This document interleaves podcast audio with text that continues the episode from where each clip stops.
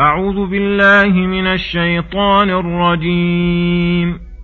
وبشر الذين آمنوا وعملوا الصالحات أن لهم جنات تجري من تحتها الأنهار.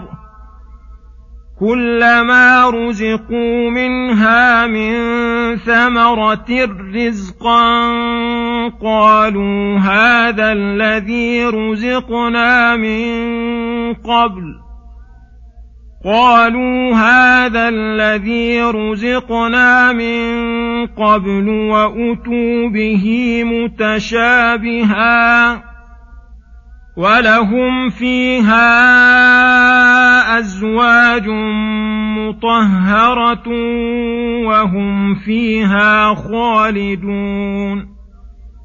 إن الله لا يستحيي أن يضرب مثلا ما بعوضة فما فوقها فاما الذين امنوا فيعلمون انه الحق من ربهم واما الذين كفروا فيقولون ماذا اراد الله بهذا مثلا يضل به كثيرا ويهدي به كثيرا وما يضل به الا الفاسقين الذين ينقضون عهد الله من بعد ميثاقه ويقطعون ما أمر الله به أن يوصل ويقطعون ما أمر الله به أن يوصل ويفسدون في الأرض. أولئك هم الخاسرون. بسم الله الرحمن الرحيم. السلام عليكم ورحمة الله وبركاته. يقول الله سبحانه وبشر الذين آمنوا وعملوا الصالحات أن لهم جنات تجري من تحتها الأنهار. الآيات. لما ذكر جزاء الكافرين ذكر جزاء المؤمنين أهل الأعمال الصالحات. كما هي طريقته تعالى في كتابه يجمع بين الترغيب والترهيب. ليكون العبد راغبا راهبا خائفا راجيا. فقال وبشر أي أيها الرسول ومن قام مقامك الذين آمنوا بقلوبهم وعملوا الصالحات بجوارحهم وصدقوا إيمانهم بأعمالهم الصالحة ووصفت أعمال الخير بالصالحات لأن بها تصلح أحوال أحوال العبد وأمور دينه ودنياه. وحياته الدنيوية والأخروية ويزول بها عنه فساد الأحوال فيكون بذلك من الصالحين الذين يصلحون لمجاورة الرحمن في جنته.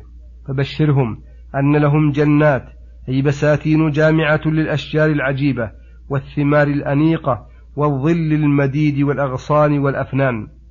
وبذلك صارت جنة يجتن بها داخلها وينعم فيها ساكنها تجري من تحت أنهار أي أنهار الماء واللبن والعسل والخمر يفجرونها كيف شاءوا ويصرفونها أين أرادوا وتسقى منها تلك الأشجار فتنبت أصناف, فتنبت أصناف الثمار.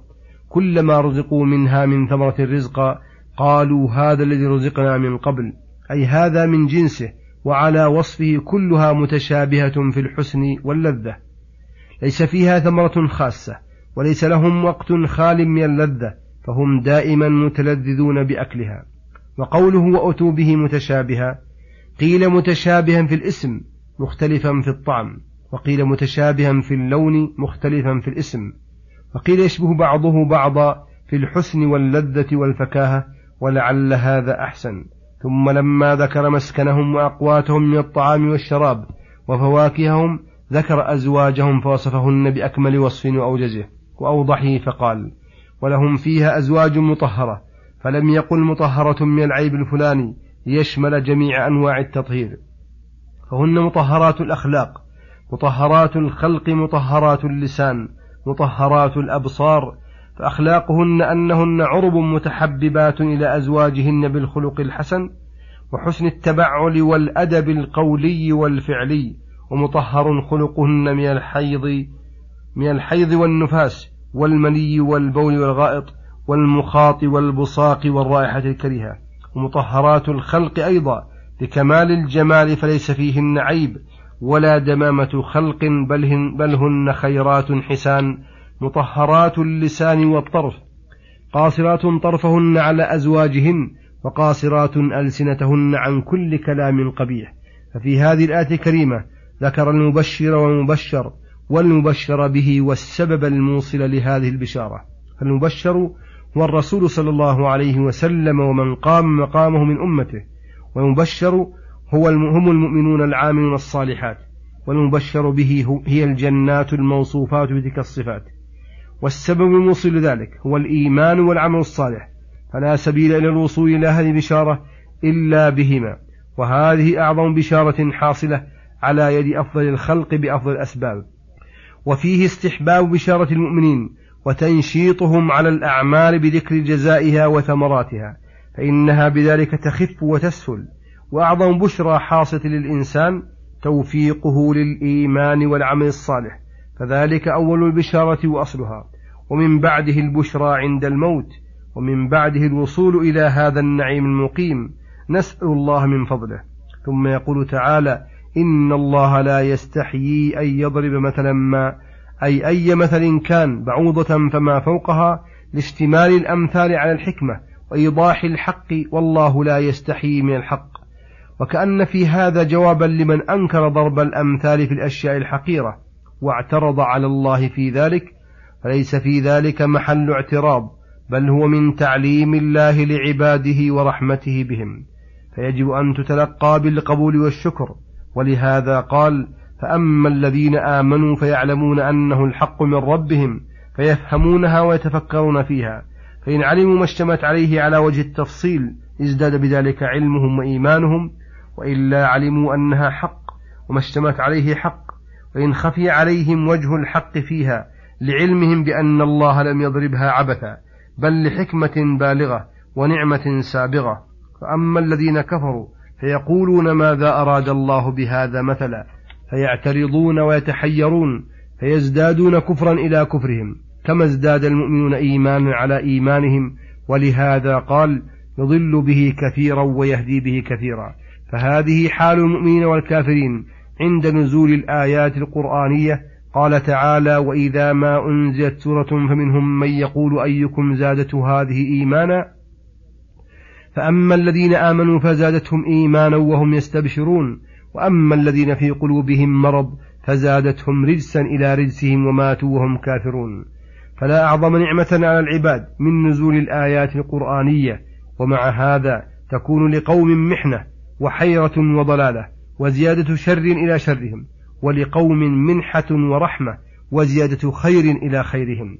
فسبحان من فاوت بين عباده وانفرد بالهداية والإضلال ثم ذكر حكمته وعدله في إضلاله من يضل فقال وما يضل به إلا الفاسقين أي الخارجين عن طاعة الله المعاندين رسل الله الذين صار الفسق وصفهم فلا يبغون به بدلا فاقتضت حكمته تعالى إضلالهم لعدم صلاحيتهم للهدى كما اقتضى فضله وحكمته هداية من اتصف بالإيمان وتحلى بالأعمال الصالحة والفسق نوعان.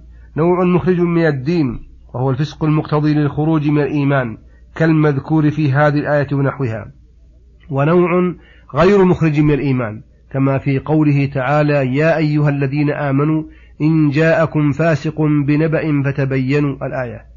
ثم وصف الفاسقين فقال الذين ينقضون عهد الله من بعد ميثاقه وهذا يعم العهد الذي بينهم بين ربهم والذي بينهم بين الخلق الذي أكده عليهم بالمواثيق الثقيلة والإلزامات. فلا يبالون بتلك المواثيق بل ينقضونها ويتركون أوامره ويرتكبون نواهيه وينقضون العهود التي بينهم بين الخلق ويقطعون ما أمر الله به أن يوصل. وهذا يدخل فيه أشياء كثيرة أشياء كثيرة. فإن الله أمرنا أن نصل ما بيننا وبينه بالإيمان به والقيام بعبوديته وما بيننا وبين رسوله بالإيمان به ومحبته وتعزيره والقيام بحقوقه وما بيننا وبين الوالدين والأقارب والأصحاب وسائر الخلق بالقيام بحقوقهم التي أمر الله أن نصلها. فأما المؤمنون فوصفوا ما أمر الله بأن يوصل من هذه الحقوق وقاموا بها أتم القيام. وأما الفاسقون فقطعوها ونبذوها وراء ظهورهم معتاضين عنها بالفسق والقطيعة والعمل بالمعاصي وهو الإفساد في الأرض. فأولئك أي من هذه صفته هم الخاسرون في الدنيا والآخرة. فحصل فحصر الخسارة فيهم لأن خسرانهم عام في كل أحوالهم. ليس لهم نوع من الربح لأن كل عمل صالح شرطه الإيمان. فمن لا إيمان له لا عمل له. وهذا الخسار هو خسار الكفر. وأما الخسار الذي قد يكون كفرا وقد يكون معصية وقد يكون تفريطا في ترك مستحب. المذكور في قوله تعالى إن الإنسان لفي خسر. فهذا عام لكل مخلوق إلا من اتصف بالإيمان والعمل الصالح والتواصي بالحق والتواصي بالصبر وحقيقة فوات الخير الذي كان العبد بصدد تحصيله وهو تحت إمكانه. والله أعلم وصلى الله وسلم على نبينا محمد وعلى آله وصحبه أجمعين. إلى الحلقة القادمة غدا إن شاء الله. والسلام عليكم ورحمة الله وبركاته.